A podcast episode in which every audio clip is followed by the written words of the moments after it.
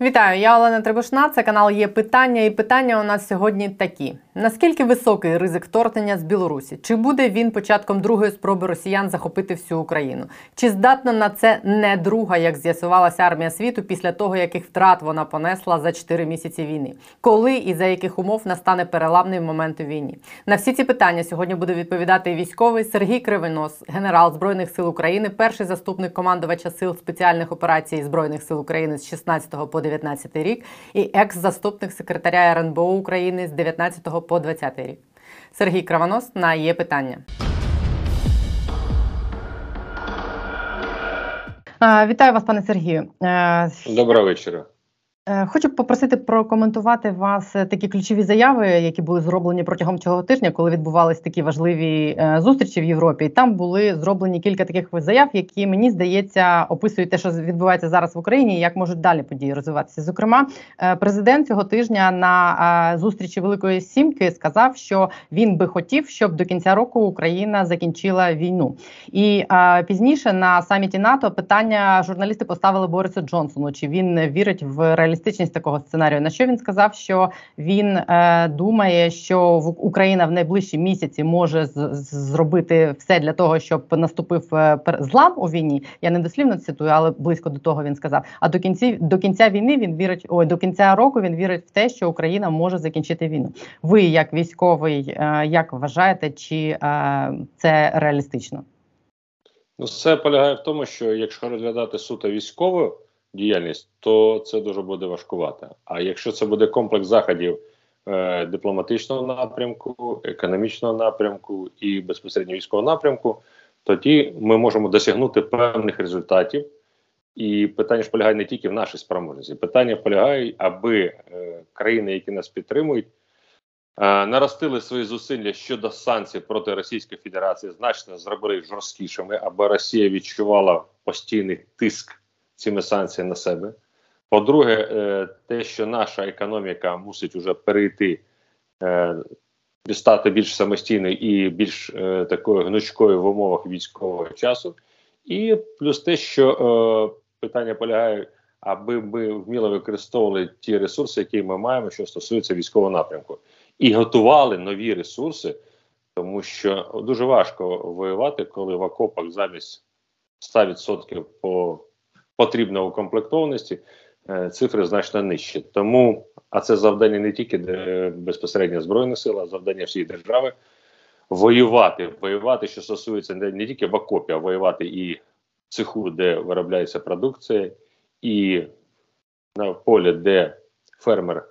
Збирає урожай, оце все є війна проти Російської Федерації. От комплекс виконання цих заходів дозволить нам досягнути е, значно більших результатів, ніж ми маємо зараз. А от що стосується там закінчення війни, е, аби бажання співпадали. Ну саме головне, щоб бажання співпадали з можливостями. А ці можливості треба нарощувати і розвивати. Ну, коли ви говорите про можливості, то це в першу чергу політичне рішення має бути, наприклад, про ту ж мобілізацію. Я правильно розумію? Е, питання не в мобілізації, питання навчання населенню е, захищати свою країну, тому що ми можемо мобілізовувати ще десятки сотні тисяч людей, але якщо вони не навчені, не вміють воювати, то нащо вони потрібні на фронті? Завдання всіх готувати безпосередньо. Це не тотальна така мобілізація, моє розуміння, це якраз навчання спроможності в першу чергу чоловічого населення захищати свою країну. Що не було, в принципі, не здійснювалося протягом останніх 30 років нашої незалежності. А, а чи реалістично це робити під час війни? Коли Звичайно. всі сили зосереджені якби на бойових діях? Думаєте, а, не, не, не всі сили. Якщо ми не будемо готувати власні резерви, то наші сили достатньо швидко вичерпуються. Бо ми знаємо, яка величезна кількість поранених і вбитих щоденно є за добу гине на фронті.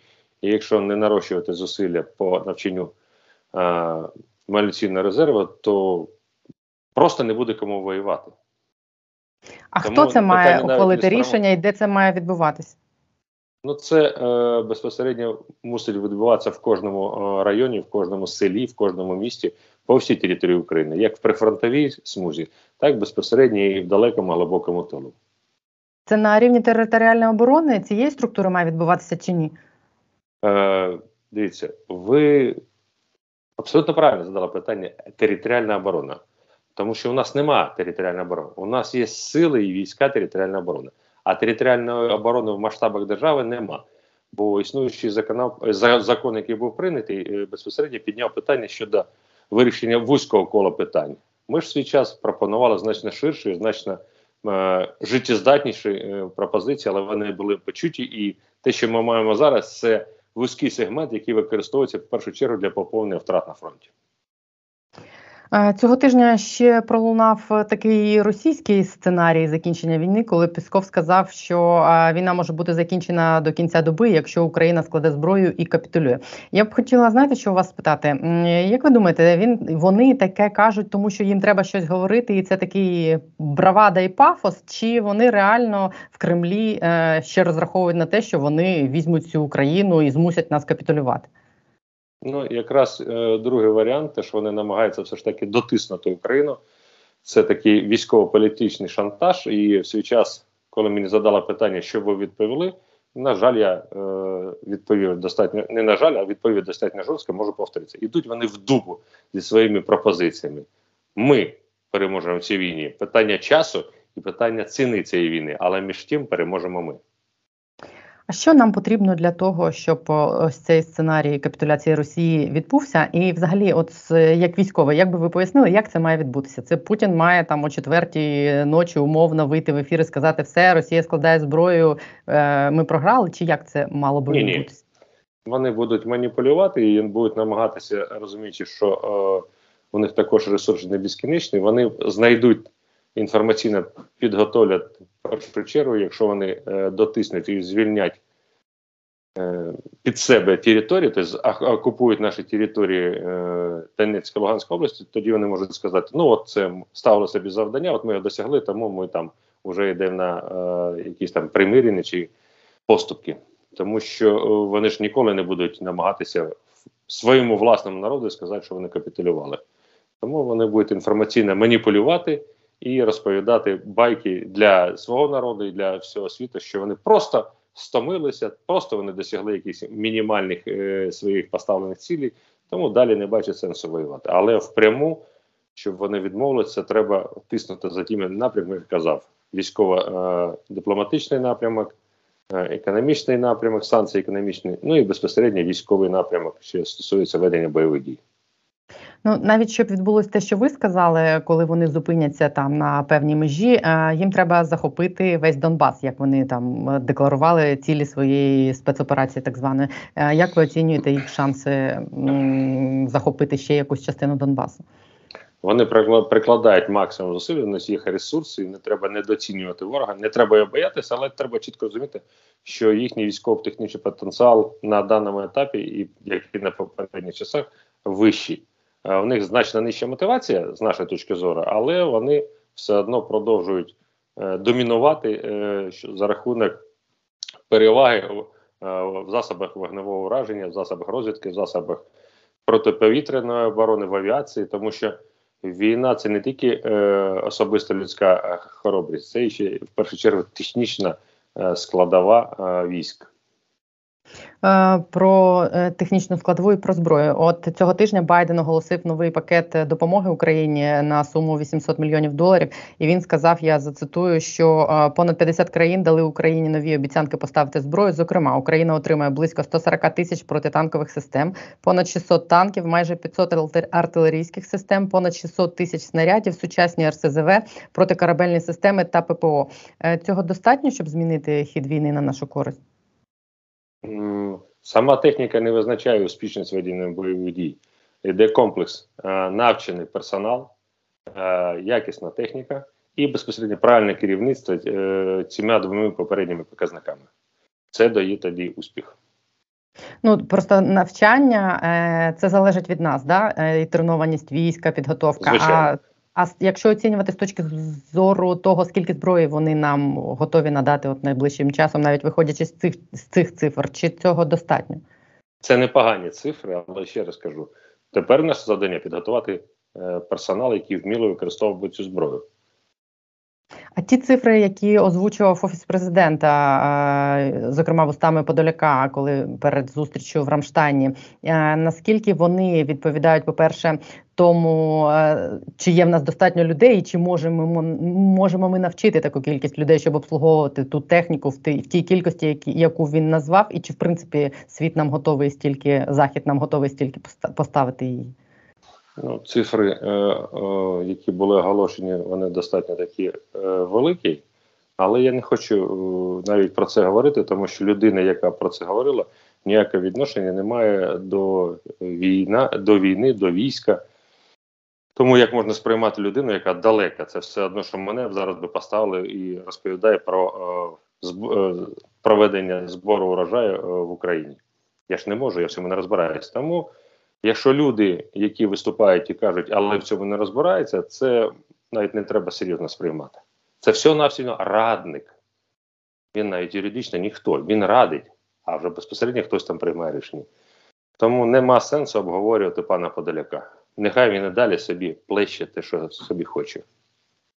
Ну, по-моєму, там в них вже щось відбулося всередині команди, бо навіть ваш колишній керівник е, Олексій Данілов е, досить різко висловився про людей, е, про радників, які озвучують і цифри загиблих на фронті, і кількість техніки.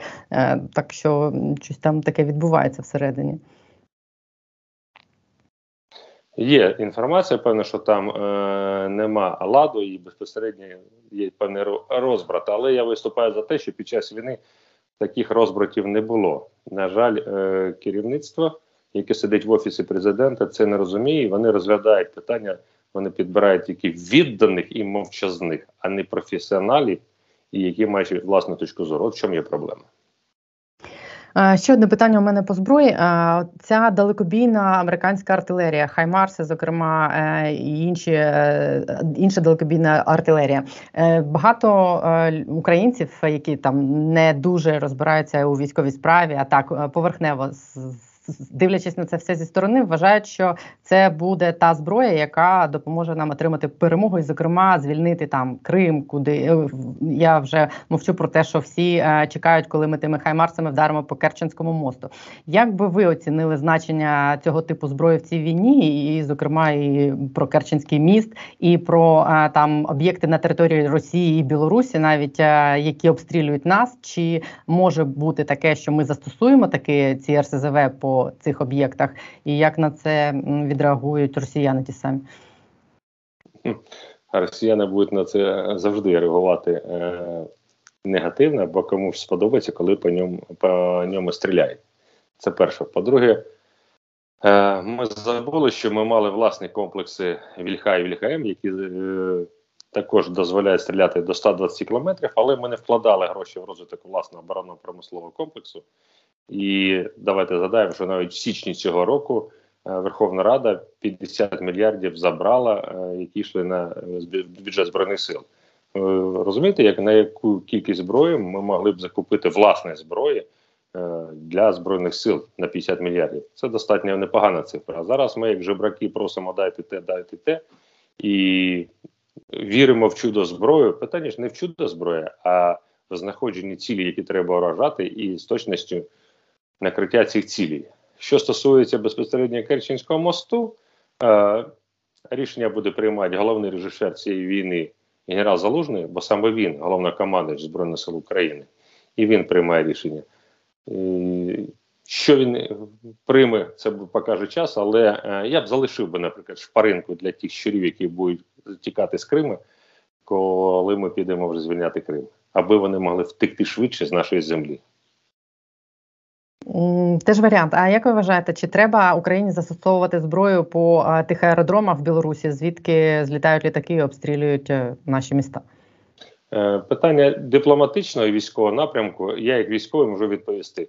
Я б знищив би техніку е, на білоруських аеродромах, тому що вони не білоруські аеродроми вже. Ці аеродроми вже повністю віддані росіянам. Там знаходиться персонал російський охороняють ці аеродроми росіяни, і периметр навколо аеродромів вже російський. Периметр 5 кілометрів, жодного білоруса там немає, ані військового, ані цивільного. Тому е, ми будемо знищувати безпосередньо територі, на території Білорусі російські бази, які є російською територією. Тому завдання номер один знищувати техніку на російських аеродромах на білоруській землі. Давайте так дипломатично е, побудуємо таку відповідь. Ну, з цього я так розумію, що ви вважаєте, що і аеродроми е, умовні на російській території, звідки злітають літаки, теж е, є е, об'єктом для ЗСУ. Так, да, не стільки аеродроми, а техніка на цих аеродромах. Щодо Білорусі, е, зараз багато хто занепокоєний тим, що звідти може відбутися якесь чи вторгнення, чи ДРГ російські, російсько-білоруські можуть зайти на територію України.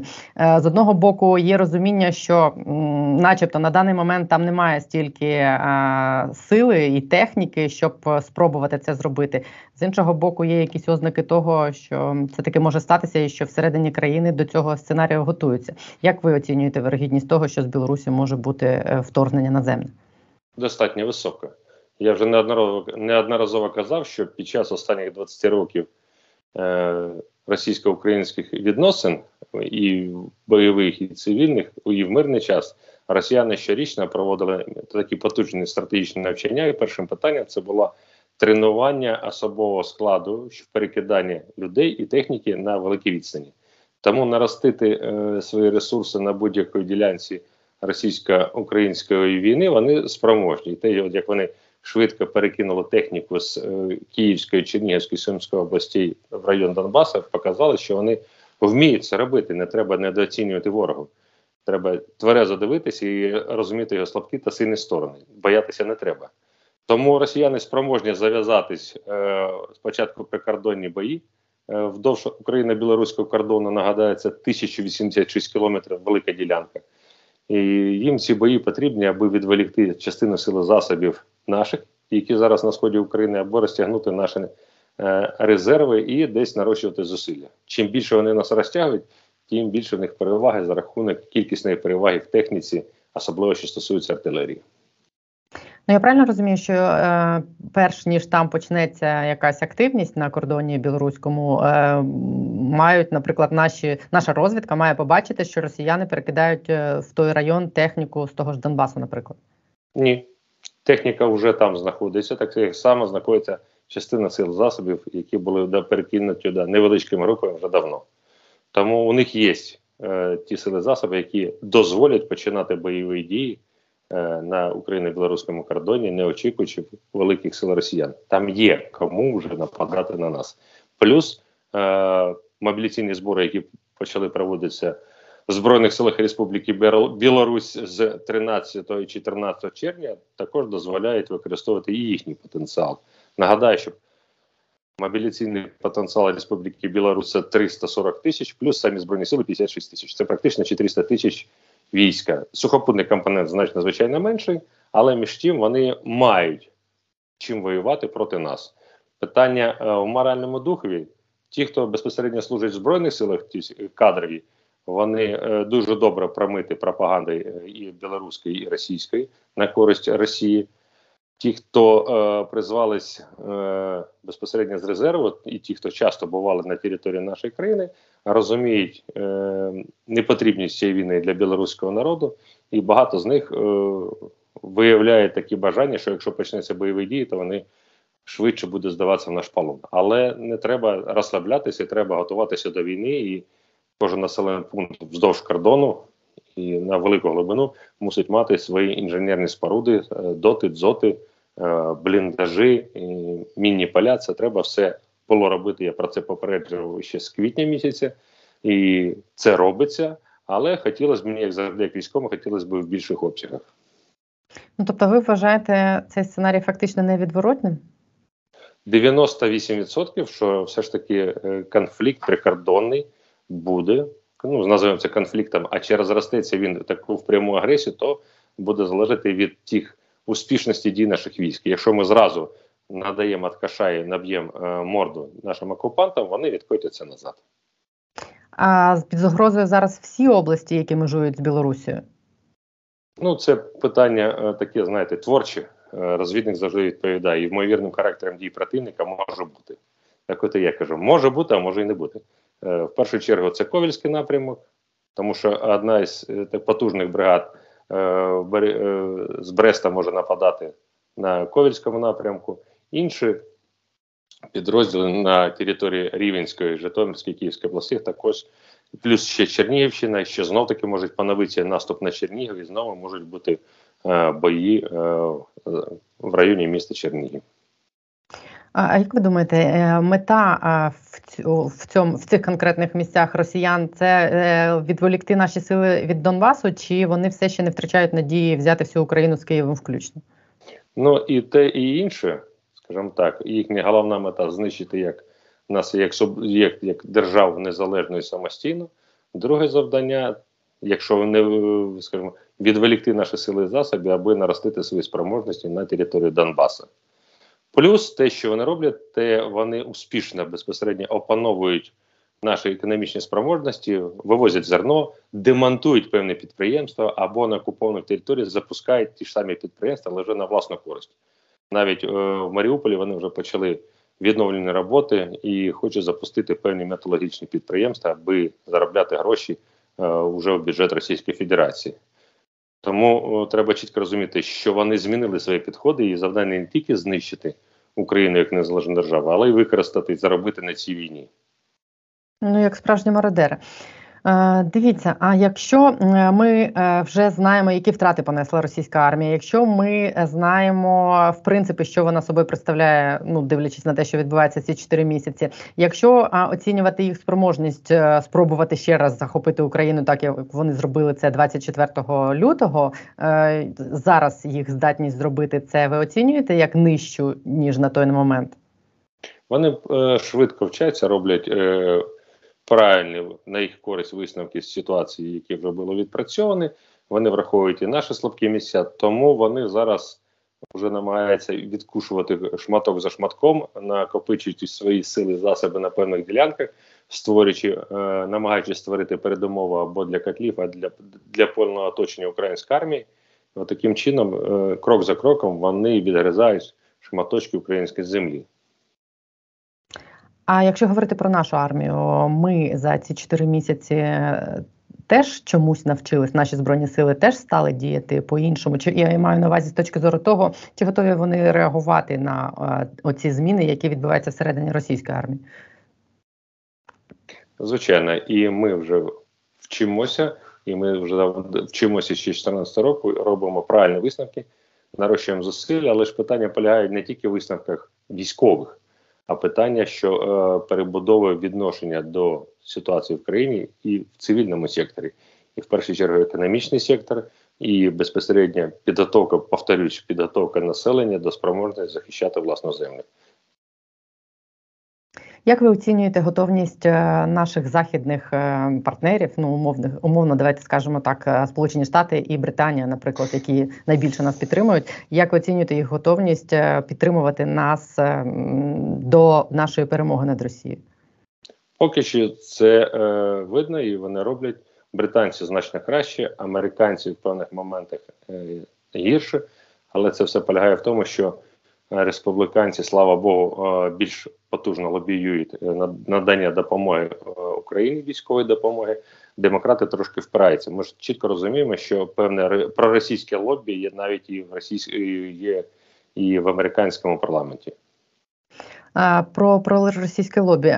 Мені здається, що після візиту в Україну Шольца, Драгі і Макрона, коли їх звозили в Бучі і показали їм все, що там відбувалось, вони ну як припинили ці свої е, заклики дати Путіну зберегти обличчя, припинили лобіювати цю ідею з мирними перемовинами з Путіним. Е, е, коли я когось питаю про ці мирні перемовини, про мирні угоди, то зазвичай це зводиться до того, що єдиний, хто може вирішувати на які там мирні умови піде Україна, це Збройні Сили України, тому що всі інші спостерігаються зі сторони за тим, що робить наша армія на полі бою. А військовим доводиться платити за це своїм життям. І е, я б хотіла вас, як військового, спитати, як в принципі зараз е, ставляться військові до цієї теми з перемовинами, тому що суспільство е, видно, що воно е, не хоче цього, і воно прагне перемоги і там воювати до кінця. Але як ставляться до цього самі військові? Військові е, мусять воювати, бо це їхня робота, але е, вони впевнені, що підтримка власного роду є, і ця підтримка не тільки моральна, вона є безпосередньо і технічна, і економічна. Тому ми будемо воювати, а тил буде нас забезпечити. І якраз таке тісне, е, тісний взаємозв'язок між е, мирним тилом і е, бойовим фронтом якраз приведе до того, що ми народжуємося як нова нація, як безпосередньо як новий народ, і у нас йде переоцінка цінності. І слава Богу, що це є. На жаль, ми платимо за це дорогою ціною, але між тим люди розуміють і чітко розставляють акценти вже для великої кількості українцям Росія не брат і не друг, і взагалі це вони чітко кажуть, що це агресор, і чітко вказують напрямок руху слід за російським кораблем. Як ви бачите на найближчі там кілька місяців розвиток подій на фронті? Будуть бої е, безпосередньо місцевого значення і будуть намагання е, росіян все ж таки е, відкушувати кусок за кусок, шматок за шматок на нашій землі, але я думаю, що нарощування е, таких більш активних фаз війни е, це буде на початку липня, якщо росіяни все ж таки з білорусами будуть наступати на території з території Білорусі. Якщо ні, то е, активні бої будуть на серпень місяць. А, Якщо е, білоруси почнеться вторгнення з Білорусі, то наскільки це загрожує Києву? Знов таки ж е, нагадаю. Е, ще за рік до початку великої агресії російської я казав, що росіяни спроможні за 4 години дійти до Києва. Я абсолютно не відкидаю цю цифру і розумію, що якщо наша оборона десь там е, буде слабка, то вони знову можуть десь прорватися і дойти достатньо швидко до Києва. Тому треба бути готовим не тільки боям на підступах Києва, але й до самих е, боїв в Києві.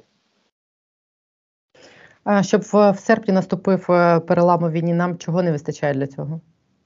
Я б не піднімав питання перелом війни в серпні. Це е, абсолютно нормальне людське бажання, але воно полягає в тому, що перелом війни може наступити, коли ми зупинимо вій, російські війська, ми вимотаємо їх, ми обріжемо підход їхніх резервів, ми нанесемо вогневе враження їхнім резервам, і тільки після того ми можемо починати наш контрнаступ контрнаступ не починається просто так на рівному місці. Для цього треба від вимотати, ще раз кажу, противника, нанести йому враження і мати свої резерви, які безпосередньо могли наступати. Про часові рамки тут не можна казати, коли ні, ні. це станеться. Питання ж е, полягає не в часові, а питання полягає якісному і кількісному навченому персоналу і матеріально-технічному забезпеченні бойових дій на потрібних нам напрямках. Ще я хотіла вас знаєте, що спитати. Ви ж народилися в Кременчуці і частину життя там прожили. От якраз цього тижня росіяни поцілили в черговий раз е, по вашому фактично рідному місту. Я по-перше, хочу спитати, чи у вас там е, всі, чи у вас там хтось лишився, чи з усіма все добре. А по-друге, як ви думаєте, те, що вони поцілили в торгівельний центр, це вони роблять це навмисно, чи це просто в них такі старі ракети, що вони попадають куди попав? Мої близькі рідні люди, ті, що проживають в місті Кременчук, слава Богу, е, живі, здорові. Хоча один з моїх родичів працювала вся в торговому центрі, просто в той день вона була вихідна, моя двоюрідна сестра. А що стосується е, попадання ракет, нічого не буває е, випадковістю на війні. Це якраз приклад того е, вже е, військового тероризму до мирного населення, І це безпосередньо. Е, черговий цвях е, власну дупу забивають себе росіяни. На жаль, ми втрачаємо цивільне населення, але між тим росіяни все чітко і чітко показують е, свою таку віроломну е, е, натуру е, для світового суспільства. Як ви думаєте, ця віроломна натура здатна на те, щоб ну, умовно натиснути ядерну кнопку? Чи зважаться вони на тактичний ядерний удар? Так, вони можуть застосовувати тактичну ядерну зброю у них є цей ресурс, і вони е, розглядають ці питання абсолютно спокійно. А ми можемо щось зробити, щоб цьому запобігти, чи якось підготувати людей до того, що це можливо? Ну, Готувати людей е, треба щоденно і нарощувати спроможності до, для нашої перемоги також треба. Але треба розуміти, що е, готувати Якщо росіяни це не несуть, без, безпосередньо наша адекватна відповідь, особливо що стосується застосування сили засобів е, сил спеціальних операцій українських на території Росії, мусило вже давно було відбутися. Е, на жаль, це не відбулося, і наше ССО за рахунок невпевненого керівництва е, ССО не використовується своїм повним потенціалом. Ми вложили багато часу, грошей і не тільки своїх і грошей наших союзників, але е, маємо те, що поки що нашими хлопцями, як е, цвяхи, забивають мікроскопом. Я от якраз і хотіла у вас спитати про е, сили спецоперації. Ви ж були одним з тих, хто створювали ці сили, е, і ви оцінюєте е, спроможність їх як таку, що вони могли б там умовно готувати якісь диверсії на території Росії, наприклад. Вони мусили це робити так само, як вони мусили готувати підрозділи територіальної оборони. Це одне з основних їхніх завдань, але вони цього не робили. Чому тому, що існуюче керівництво не зовсім компетентна в керівництві в керуванні такими високоякісними військами. У мене нема питань абсолютно до частин е, сил спеціальних операцій, але багато питань до керівництва, до командування сил спеціальних операцій. А, а що вони могли б робити в Росії? Наносить точкові і е, достатньо такі болючі удари е, по критичній інфраструктурі міст Російської Федерації. Це знищувати їхні електростанції, нафтогазопроводи, нафтосховища, підривати залізничні шляхи, залізничні мости. Це вони мали все робити. Але, на жаль, цього вони не роблять. І вони все це вміють, їх в цьому вчили? Йому їх вчили і довгий час, і якісно вчили.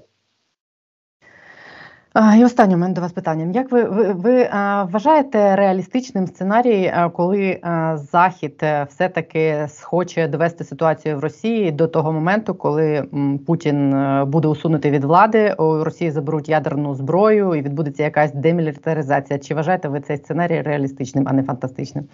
Це фантастичний е, сценарій. Росіяни чому бояться в першу чергу Росії, тому що вона має величезний ядерний потенціал і е, вони бояться, що в разі зміни влади або знищення Росії як інститут е, державної інституції, величезна кількість ядерної зброї почне гуляти по всьому світу, і це приведе до такому великому спалаху ядерного тероризму. Вони вже давно могли задушити Росію економічно, але вони чи не роблять, розуміючи, що вони не зможуть контролювати наслідки е, руйнування Росії. А яка тоді їх мета? Е, ну от ну дивіться, першу чергу і е, Німеччина і Франція вони намагаються, щоб в їхніх е, працювати так, щоб е, вони засуджують, але нічого не роблять. І вони хочуть співпрацювати, бо економічно для них е, торго, е, такі торгівельні відносини, економічні відносини з Росією достатньо вигідні, і плюс їм потрібен російський газ е, в їхніх будівлях. І вони в першу чергу розглядають свої власні національні інтереси. Їм абсолютно начхати, є війна в Україні чи нема. Їм цікавить, чи ситі і теплі у них хати, і чи, чи сити їхній народ. Тому і вони можуть розповідати все ж загодно, але вони розглядають безпосередньо як Deutschland, Deutschland, über alles. Німеччина на, на найвищі над усього для Німеччини, і вони будуть захищати власні інтереси. Оце треба чітко розуміти. Ті, хто нас реально підтримують і хочуть е, нанести велику шкоду Росії це Британія, це Литва, це Польща, е, це Канада, це Японія і Сполучені Штати. Всі інші безпосередньо е, е, грають значно меншими спроможностями, значно меншим бажанням. А підтримки у тих, кого ви назвали, нам буде достатньо, щоб перемогти? Так. Я б на цьому поставила крапочку, тільки хочу запитати, що у вас написано за вами на прапорі, бо не дуже видно. Це подарунок моїх друзів з батальйону, який формувався за рахунок е, хлопців з Кривого Рогу, бойся Бога і пацанов з Кривого Рога. Це Круто. подарунок від моїх фронтових побратимів, і ми з ними з 14 року знайомі, дружимо і воюємо разом. І Це вони мені подарували, ну, подарували цей прапор, і зараз вони воюють е, на там на півдні України. Класно, прикольно. Я дякую вам за цю розмову. Та, будь і ласка, за те, що ви робите. Дякую. Ось так оцінює ситуацію Сергій Кравонос, генерал Збройних сил України і колишній заступник командувача сил спеціальних операцій. Сподіваюсь, його думки і оцінки допоможуть е, вам в ухваленні рішень, які стосуються вас і ваших близьких. Перш ніж попрощатись, нагадую, не забудьте підписатись на є питання, якщо ви чомусь досі не з нами. І вперше тут натиснути вподобайку, перевірити, чи натиснутий у вас дзвіночок. Це важливо для того, щоб вам приходили повідомлення про нові відео на цьому каналі. Ваші коментарі та поширення відео допомагають побачити його більшій кількості людей. І окремо дякую всім, хто підтримує нас фінансово через Patreon, PayPal, спонсорство в Ютубі і переказами на картки. Ось прізвища цих людей. Це дозволяє моїй команді займатися незалежною журналістикою. Бережіть себе і побачимось.